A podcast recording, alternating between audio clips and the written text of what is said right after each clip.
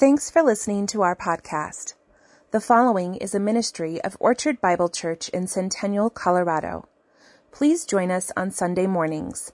For more details, visit us online at orchardbible.org. Today's scripture reading is from Psalm 2. This is the word of God.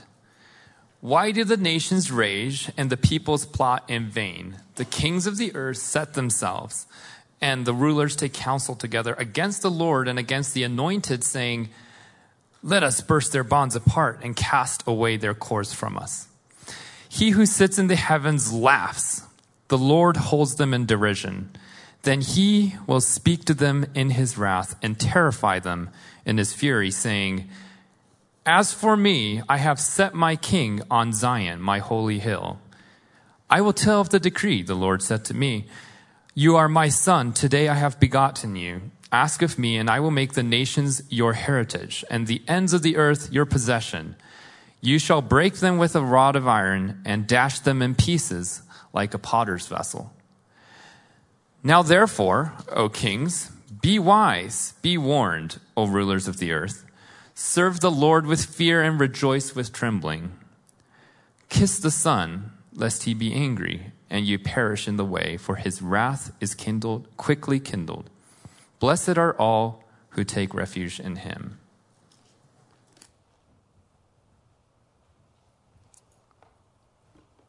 Let's pray. Our Heavenly Father, we come before your word now. And we pray that you do your work in us through it.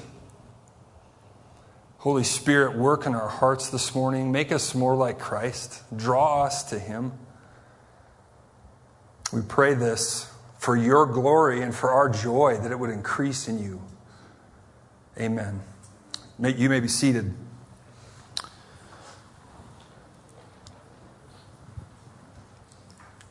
In his commentary on the Psalms, Steve Lawson, a, famous Bible preacher, tells a story from the French Revolution.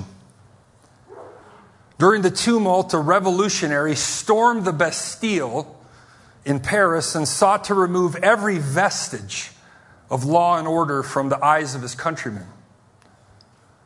The revolutionary scaled the cathedral of Notre Dame and tore down the cross from atop its spire, dashing it to pieces on the ground. The cross, representing the authority of God, lay demolished on the ground for everyone to see. Turning to a poor peasant, the revolter boasted, We are going to pull down all that reminds you of God. But from the crowd, came a challenging reply Citizen, then you might as well pull down the stars themselves. This story from the French Revolution illustrates for us sinful humans' natural tendency to rebel against God's rule, to burst his bonds apart, to be enslaved by God, to not be enslaved by God.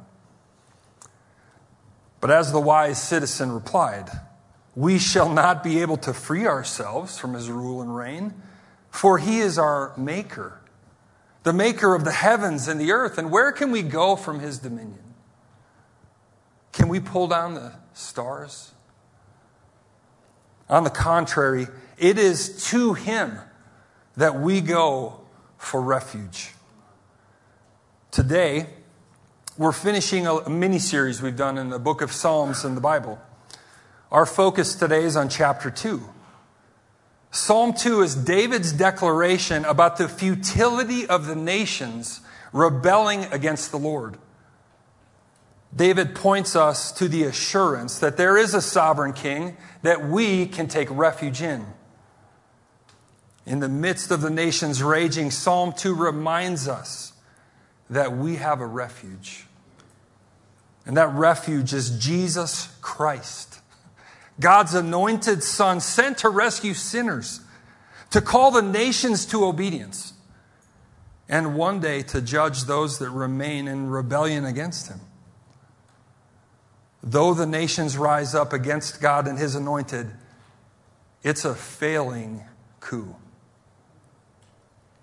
Now, this mini series in Psalms has been slightly different than we're used to. It's less a systematic, tied together journey like many other books of the Bible when we preach through them, and more standalone sermons that we've hit different topics that are important for our souls to grapple with. And one of the things that I love about the Psalms is how the route they take to our soul is generally raw, many times emotional, and they're so intuitive to our human experience in this present age.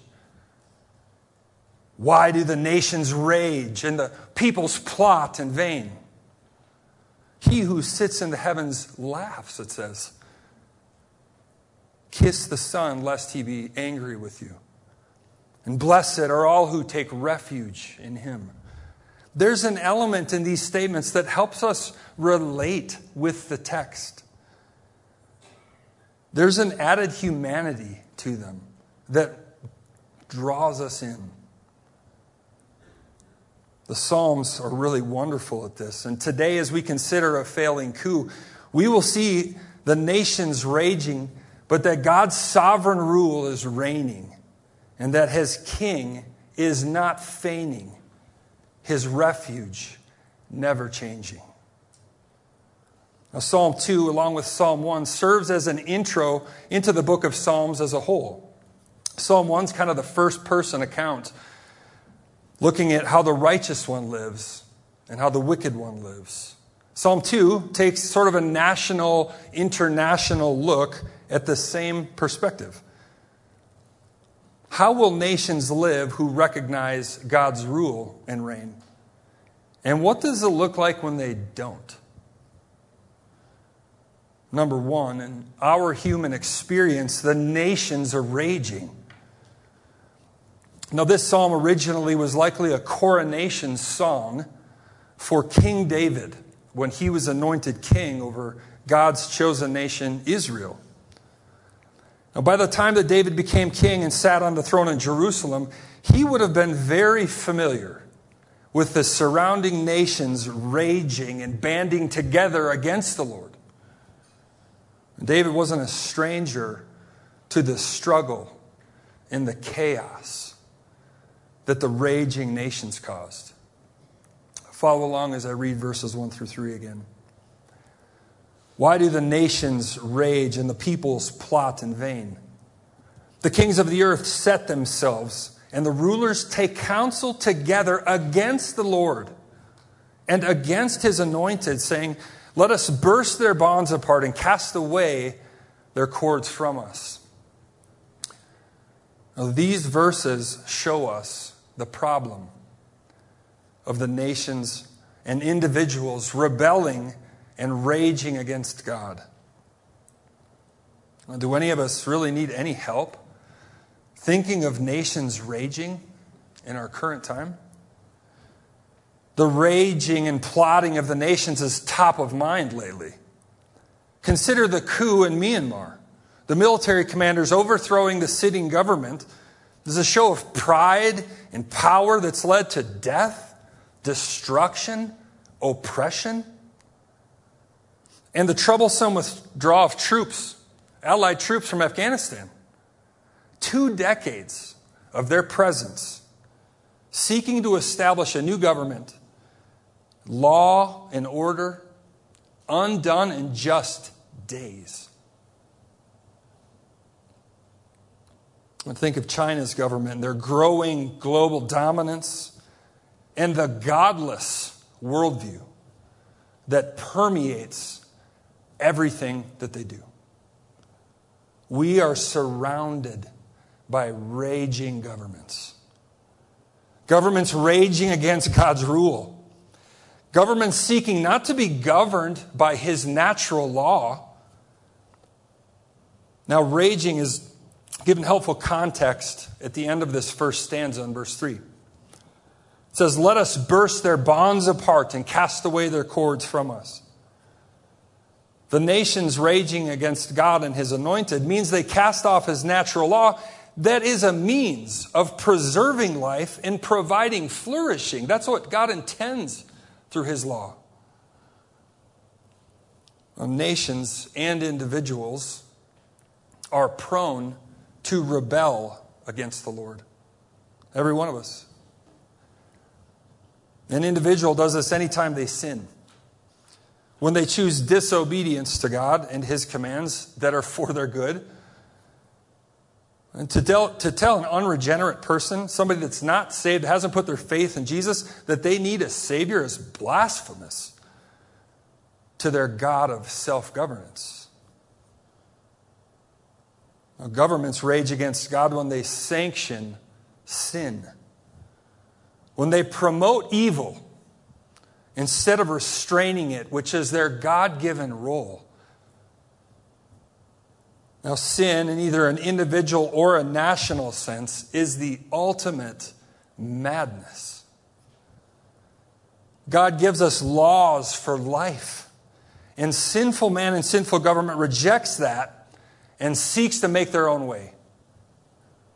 But it's madness because that's not how He designed us. He's our Creator, He knows us, He knit us together in our mother's womb. Now, raging governments and rebellious humans are not new things. This was the way of Adam in the garden, the beginning of the story. He went out on his own to make a way separate from God. Now, we could go on and on in the history of the world and talk about nations that have raged and plotted. Where do they all end up?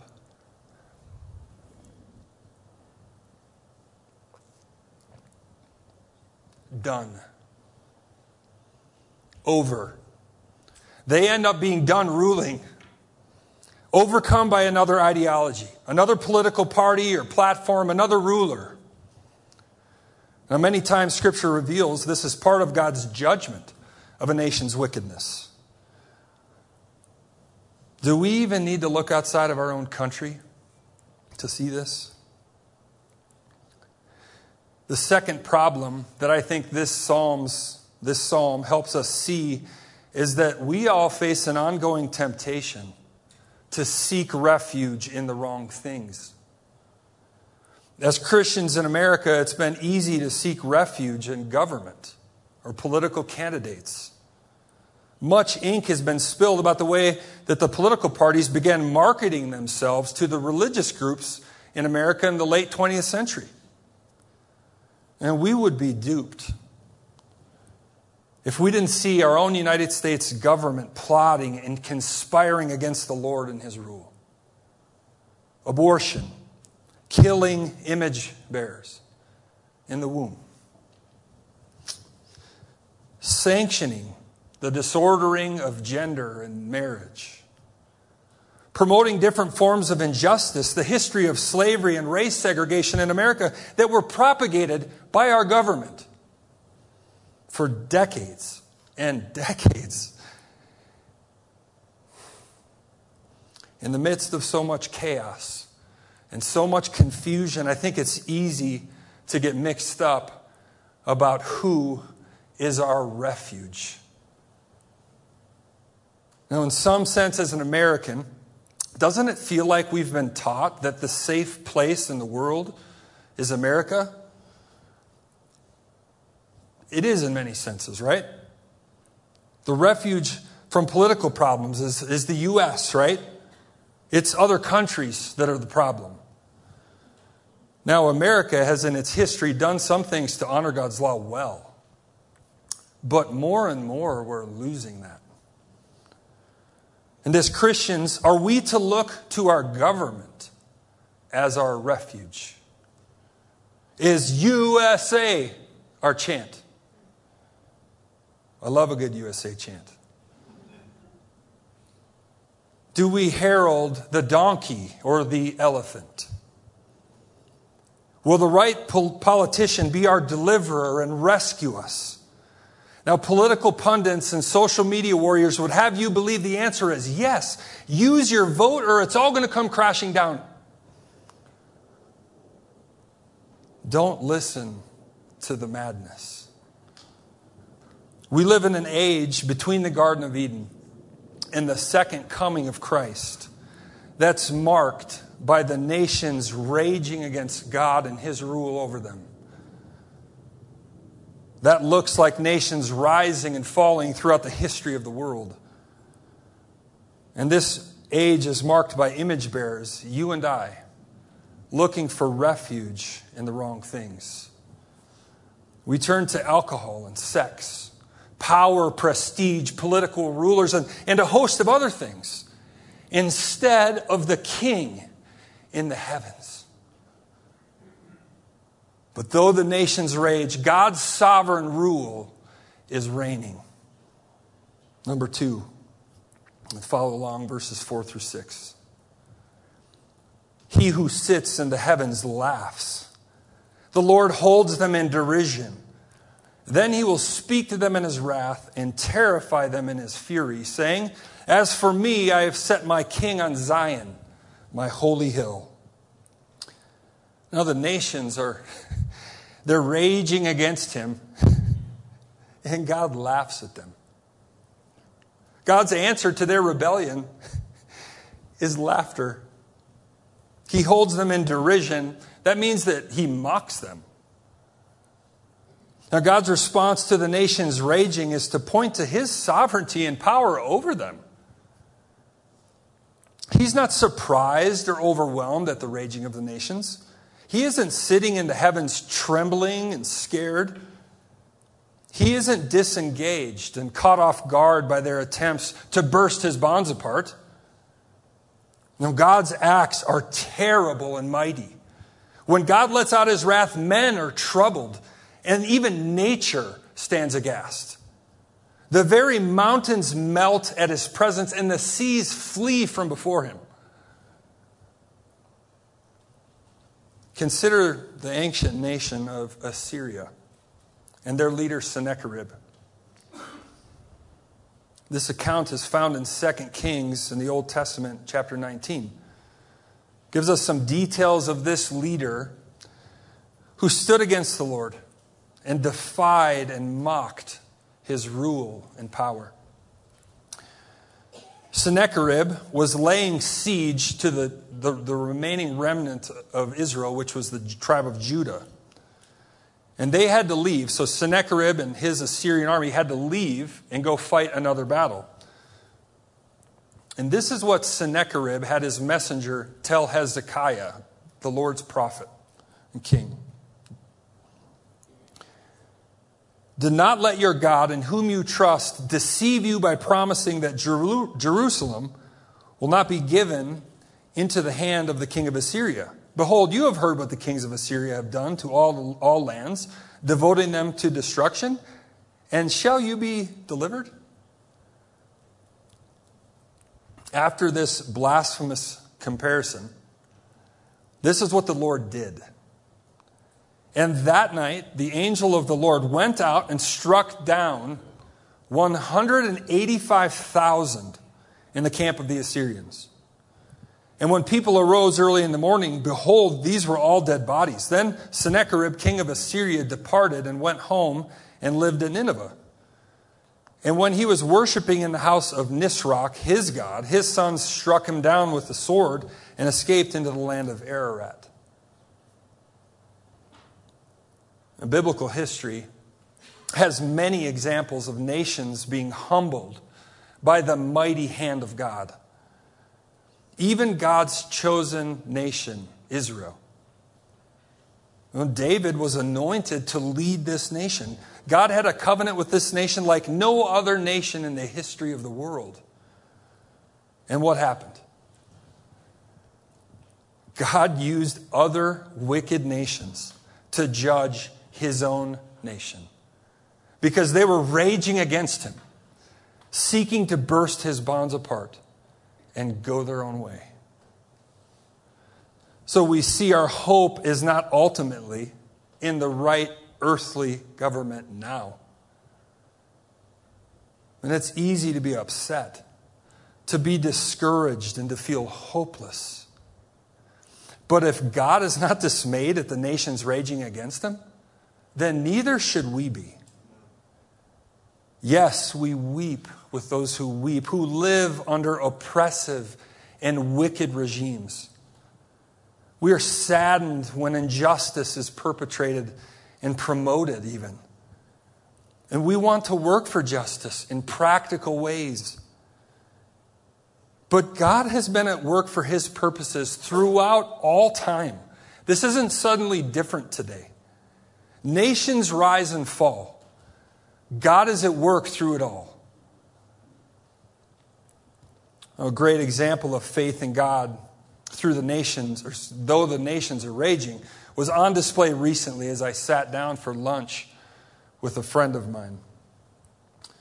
My friend and his wife and his kids were in a foreign country seeking to announce the reign of our great king when they were forced to leave because of dangerous upheaval in the government there. They had spent many, many months preparing to be there. They were learning the language and developing relationships with people native to the country. And then they had to leave. I went into this lunch thinking, man, I'm going to need to be comforting and reassuring. This guy's really going to be down. But I sat with my friend and I was encouraged by him. He wasn't dismayed.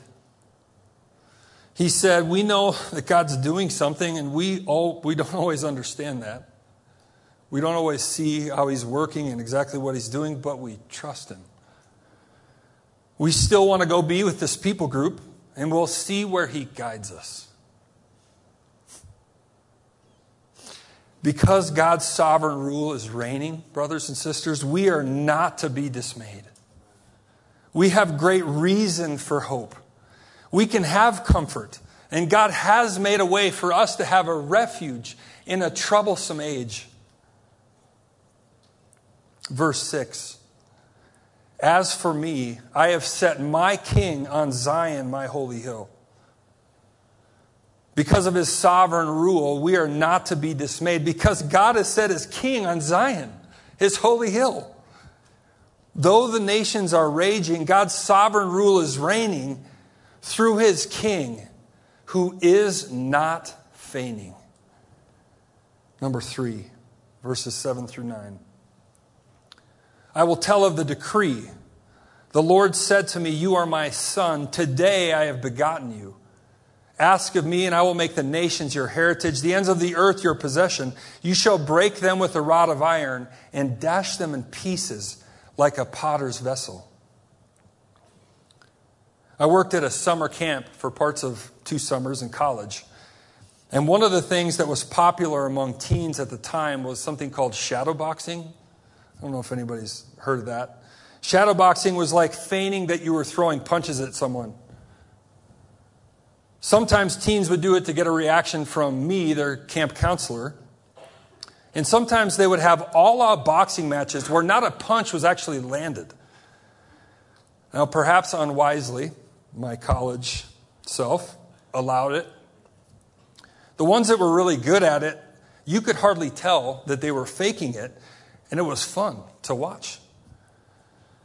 Now, occasionally, they would accidentally land some fist on flesh, and then it usually escalated into a melee of fighting. You can see why, as a new counselor, they told me I shouldn't allow it. With so much raging from the nations and so much sin throughout the world, it would be easy to think that this king mentioned in Psalm 2 is just symbolic. Just a figurine of sorts who doesn't have real power or presence.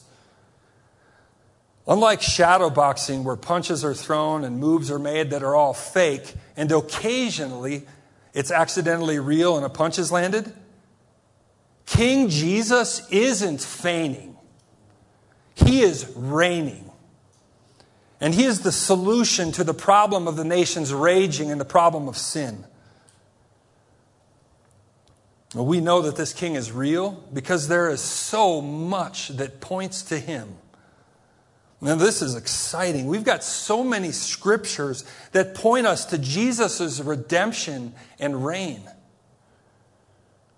Starting right after the first sin in the garden, where God is delivering his curse to the serpent who tempted Adam and Eve. In Genesis 3:15 it says this: I will put enmity between you and the woman and between your offspring and her offspring. He shall bruise your head and you shall bruise his heel. Jesus is the offspring of the woman who will crush the head of the serpent that we read about way back in Genesis 3. Right at the outset, we hear of redemption coming from the seed of the woman. Though the nations are raging, we know that God has provided a solution. Let's go back to Genesis again in chapter 49, verse 10, where we get an early glimpse of the promised king. And we see that the nation's obedience and redemption ultimately come through him. Now, some background for those that are unfamiliar with this part of the story in the Bible. After sin entered creation in the Garden of Eden, it was bad news for all creation. All creation groaned and fell, and it's broken now. And all of it sort of inherited this rebellion against God. Things weren't after that and aren't currently as they should be. We read it we read that verse in Genesis 3 about promised redemption, and here are more details about how that redemption will come about. Follow me here. A little while after the garden incident, God makes a covenant with a guy named Abraham, telling him he's going to bless the whole world through his offspring. Jacob is Abraham's grandson. The promise keeps moving down through Abraham's family line. And in these verses in Genesis 49, Jacob is speaking blessings over his sons, who would become the 12 tribes of Israel. And this is what Jacob says to his son Judah The scepter shall not depart from Judah, nor the ruler's staff from between his feet, until tribute comes to him, and to him shall be the obedience of the nations. One day the nations will live in obedience to the one from Judah's family who holds the scepter. The nations won't be in rebellion forever, and this is good news. Now, some will remain in rebellion, and we'll see that addressed in a minute. But the nations will have access to redemption through somebody from Judah's family tree. God will provide redemption. Now, there is more that points to this king that we read about in Psalm 2. In 2 Samuel 7, verses 14 and 16, God makes this covenant with David, who is from the tribe of Judah, saying this I will be to him a father, and he shall be to me a son. And your house and your kingdom shall be made sure forever before me. Your throne shall be established forever. now, if you know anything about David and his rest of his family, we know that he was really imperfect. We heard about it last week in Psalm 32. We know his sons and grandsons and on down the family line really messed things up. Now, while Psalm 2 is first a coronation song for David, ultimately here, we're pointed to Jesus as the promised anointed one coming from David's line whose throne will be established forever. Now, many New Testament authors in the Bible interpret these verses from our psalm today to be about Jesus. Listen to this in Hebrews 1 5. The author combines Psalm 2 7 from our text and 2 Samuel 14 that I just read. Speaking of Jesus, says this For to which of the angels did God ever say, You are my son? Today I have begotten you. Or again, I will be to him a father, and he shall be to me a son. the Son who is a king on the throne forever is Jesus. Pointed to in the Old Testament, affirmed by the New Testament, the nations are raging, but God's king is reigning. And we have assurance that God is working to deal with the problem of the nations and individuals raging against him. He has sent his son, an offspring of the woman, an heir of Judah and David, to be our king. And when God sent his son to earth, he died on the cross for our rebellion. In dying, he paid our penalty. He was the substitute for us, dying in our place. And now, through faith, redemption is offered to all who would receive Jesus as their Lord and their Savior, freeing us from bondage to sin. And Jesus came to make right everything that's wrong in creation. Do you see why God can laugh when the nations rage against him? He's set as king in Zion, his holy hill. To Jesus will be the obedience of the nations because of his redeeming reign. Despite the nation's best efforts at rebelling and overthrowing God's government, it cannot be done. Right now, we live in an evil age where Satan, God's enemy, is prowling, the scripture says, like a roaring lion, seeking to devour anybody who bears God's image. Now, Satan does this by leading astray the nations, by deceiving them to follow their own path, to make a way apart from God, to burst his bonds apart, and to, to tear his cords away from them. The remedy for those who will not submit to God's loving redemption is pointed to in verse 9. It says, You shall break them with a rod of iron and dash them in pieces like a potter's vessel. The king reigns with a scepter of iron. The nations are compared to a potter's vessel a clay pot.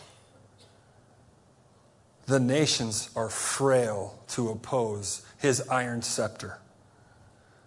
The destruction of the nations is the result of their refusal of God's loving rule and reign. We have some scripture that speaks of a time when Jesus the King will finally and for all eternity judge the rebellious nations. Revelation 19, verses 15 and 16. From his mouth comes a sharp sword with which to strike down the nations. And he will rule them with a rod of iron. He will tread the winepress of the fury of the wrath of God the Almighty. On his robe and on his thigh, he has a name written King of Kings and Lord of Lords. Now, this hasn't happened yet. We know that God will deal with disobedient nations and individuals in their moment, like we read of Sennacherib. But this apocalyptic vision of, King of, of the King of Kings ruling with the rod of iron will be carried out one day. Our king is not feigning. This is sobering. It's so sad. Honestly, I think it should devastate Christians. That some will perish eternally. But it's the good news that they have a chance of redemption. No one can earn that. It's offered by the king. Because of God's sovereign love and grace, peoples and nations who don't know God will come to know God. Disobedient people groups will have access to God. through the line of Abraham and Jacob and Judah, and through King David's throne on which Jesus sits today, we have access. Though the nations rage and the peoples plot in vain, God has made a way to be made right with Him, a way to submit to Him through His King who's seated on the throne. As we read these verses today, we live in the now and not yet reality. Jesus has come. Jesus died and rose from the dead, paying the penalty and defeating the bondage to sin and death. And we can experience fellowship with him now through faith. We're no longer mastered by sin. It doesn't control us who are in Christ.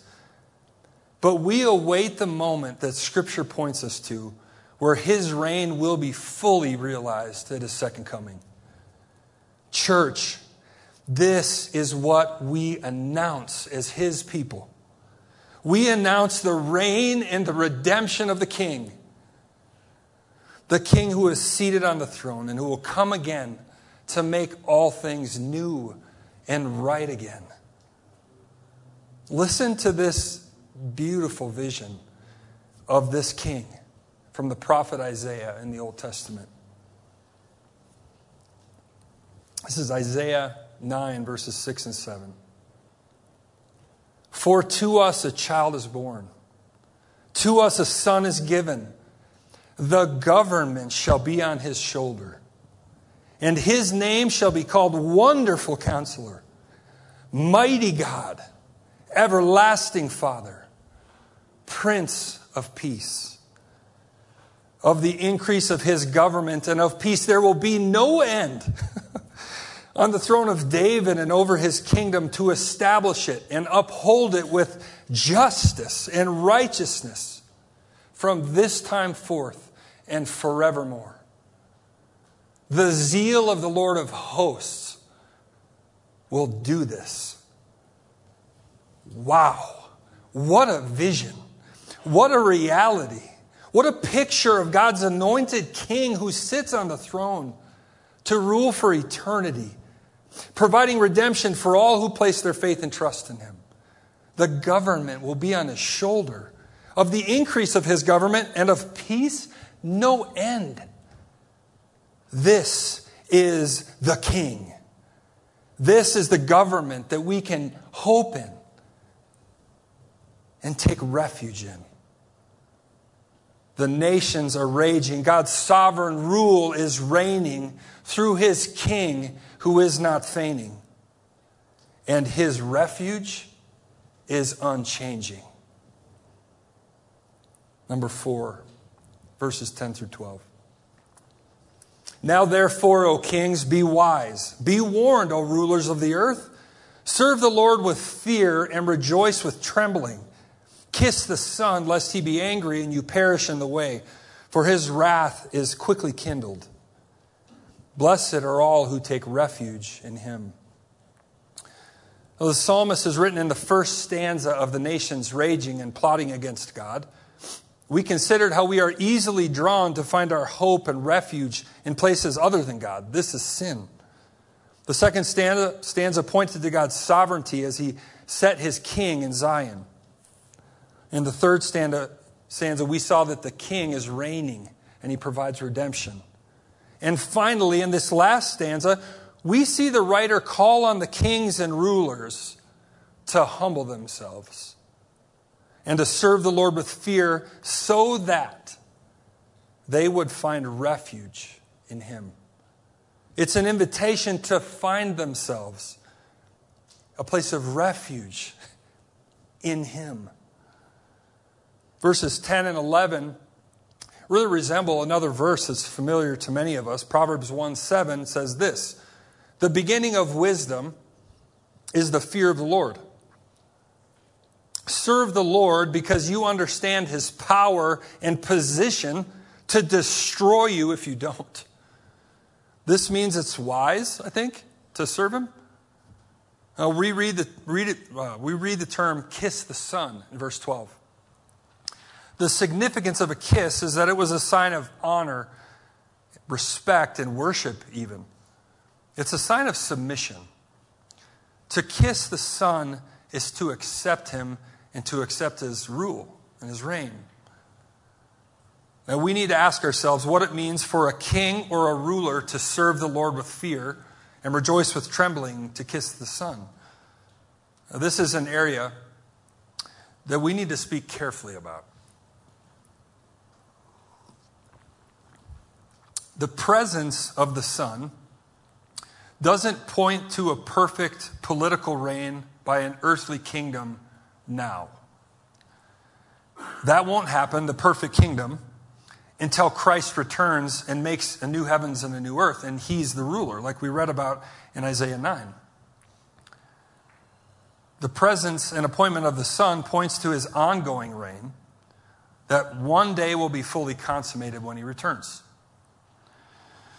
So, what does it look like for earthly rulers to kiss the Son now?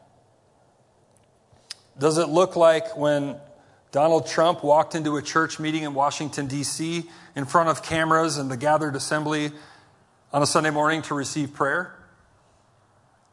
Or was it when Joe Biden attended uh, his Catholic Mass recently? The obvious answer should be no to either of those scenarios or really any like them. It looks like governance and ruling that accepts God's natural law and advocates for laws that uphold order and restrain evil and promote good. 1 Peter 2, Romans 13 detail really God's authority given to government and what they, what they should do. Now, pragmatically, I think this is one of the easiest areas to be impatient as a Christian, especially probably in America. Many of us has, have been taught to think of America as God's nation. It isn't really. To any, to any extent, more than any other nation is. He uses them all. Scripture is replete with examples of this. Wicked or less wicked, he uses them for his purposes. Proverbs 21 1 says this The king's heart is a stream of water in the hands of the Lord. He turns it wherever he will. Now, we are impatient and we want our government to rule perfectly. But there's a futility to government on this side of heaven. Government's role is simple restrain evil, promote good. But don't forget 1 Corinthians 7:31. This world in its present form and the governments that rule it, I added the governments that rule part, are passing away. Even the best of governments this side of Christ's return are going to mess it up. We need to stop expecting refuge from worldly governments. That won't happen until uh, perfectly until the, Christ returns.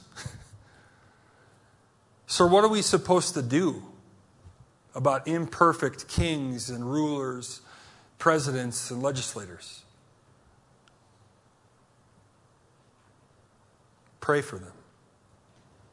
If prayer seems insignificant, Remember that when you pray, you're bowing before the God whose hands hold the heart of the king. It is not insignificant to pray. 1 Timothy 2 1. First of all, then, I urge that supplications and prayers and intercessions and thanksgiving be made for all people, for kings and all who are in high position that we may lead a peaceful and quiet life, godly and dignified in every way. This is good and it is pleasing in the sight of God our Savior, who desires all people to be saved and to come to a knowledge of the truth. Pray for our legislators to govern in ways that promote justice for all people. And we can pray that we might be able to live a quiet and godly life, proclaiming our King. Use what little po- political capital we way overestimate the political clout that every one of us has. It's part of the American message. Use what little political capital you have for justice and righteousness. Yes. As a Christian, do you want to be associated with a political party if it means that a bunch of lost people that don't know the king are going to be less likely to listen to me speak about the true king. Consider the missionaries that I mentioned earlier, or the two that we've just sent out recently. In fact, I can't think of a missionary that I've ever known that ever said something like this I cannot wait to get to that country overseas that's filled with people who've never heard of Jesus so I can vote. Never heard that from a missionary. Or something like, boy, it'd be great to get over there and get them a new government. We can pray for that. We should. Scripture tells us to pray for that. But we go to announce the King. And don't think that the world is going to be saved through your political candidate's election to office. That's the culture's message. Because that's the only refuge they have without Christ. What they're longing for, what we are longing for, is Christ's perfect rule. Hope in that. Wait patiently for that. Announce that to the ones that you love. The reason that we can announce with confidence is because of the promise that this psalm closes with. Blessed are all who take refuge in him. This is a call for all to find refuge in Jesus Christ. This idea of refuge is developed further throughout the Psalms.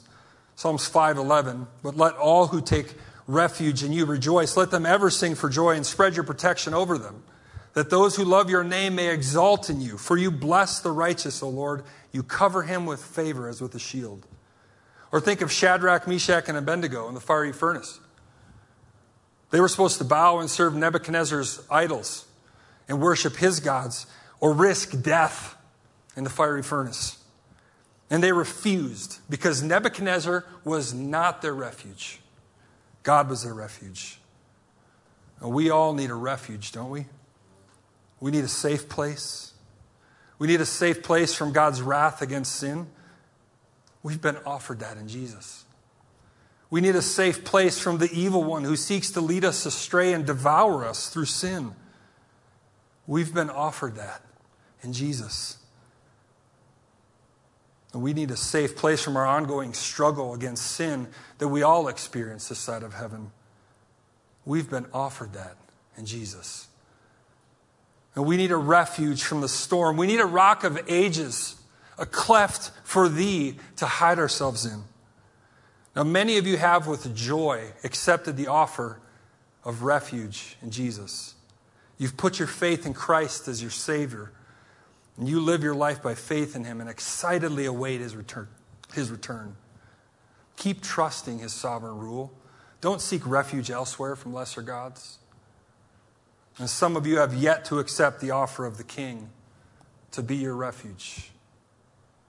His offer isn't free, it cost Him His life. And it'll cost you your idols. You got to leave them behind. You can't live for them anymore. Your life is lived for Christ when you follow Him. Now, when we lose ourselves for His sake, we find infinitely more than we lost. And despite your sin and the shame that it brings, He will receive you with joy and thanksgiving. And you will find a refuge that will not be shaken. Follow Jesus. Put your faith in Him today. Please stand as I close in prayer. Father, we're so thankful for the King that you sent and put on the throne. We're thankful for redemption in him. We're thankful that we have hope. And Lord, help us to walk wisely as citizens. Lord, help us to be engaged in the right way, in a way that promotes justice and righteousness and good governance.